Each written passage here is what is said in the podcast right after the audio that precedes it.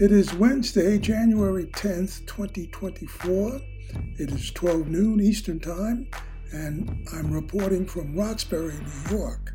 I'm Kent Garrett. Welcome to another edition of L N A H Headlines.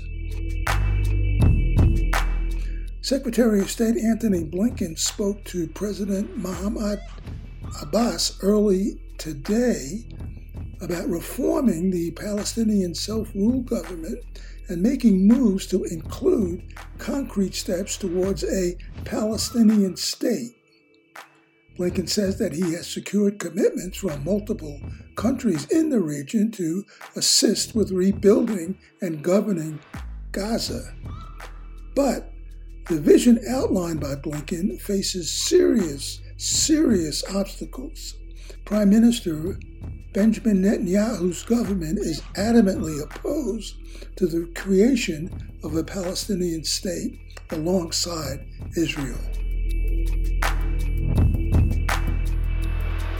The New York Times, the Washington Post, and the Los Angeles Times coverage of Israel's war on Gaza showed a consistent bias against Palestinians. This is according to an Intercept analysis of major media coverage that was done recently. The print media outlets paid little attention to the unprecedented impact of Israel's siege and bombing campaign on both children and journalists in the Gaza Strip.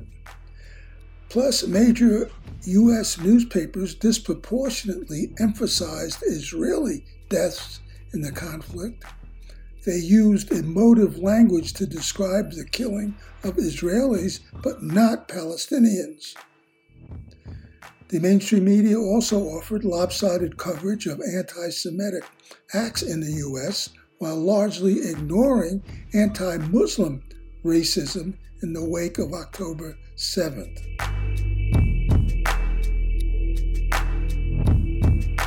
Yesterday, a three-judge panel of D C Circuit Court Appeals judges appeared unanimous in rejecting Donald Trump's arguments that presidents have, quote, absolute immunity from criminal prosecution for any acts taken in office unless they are impeached and convicted.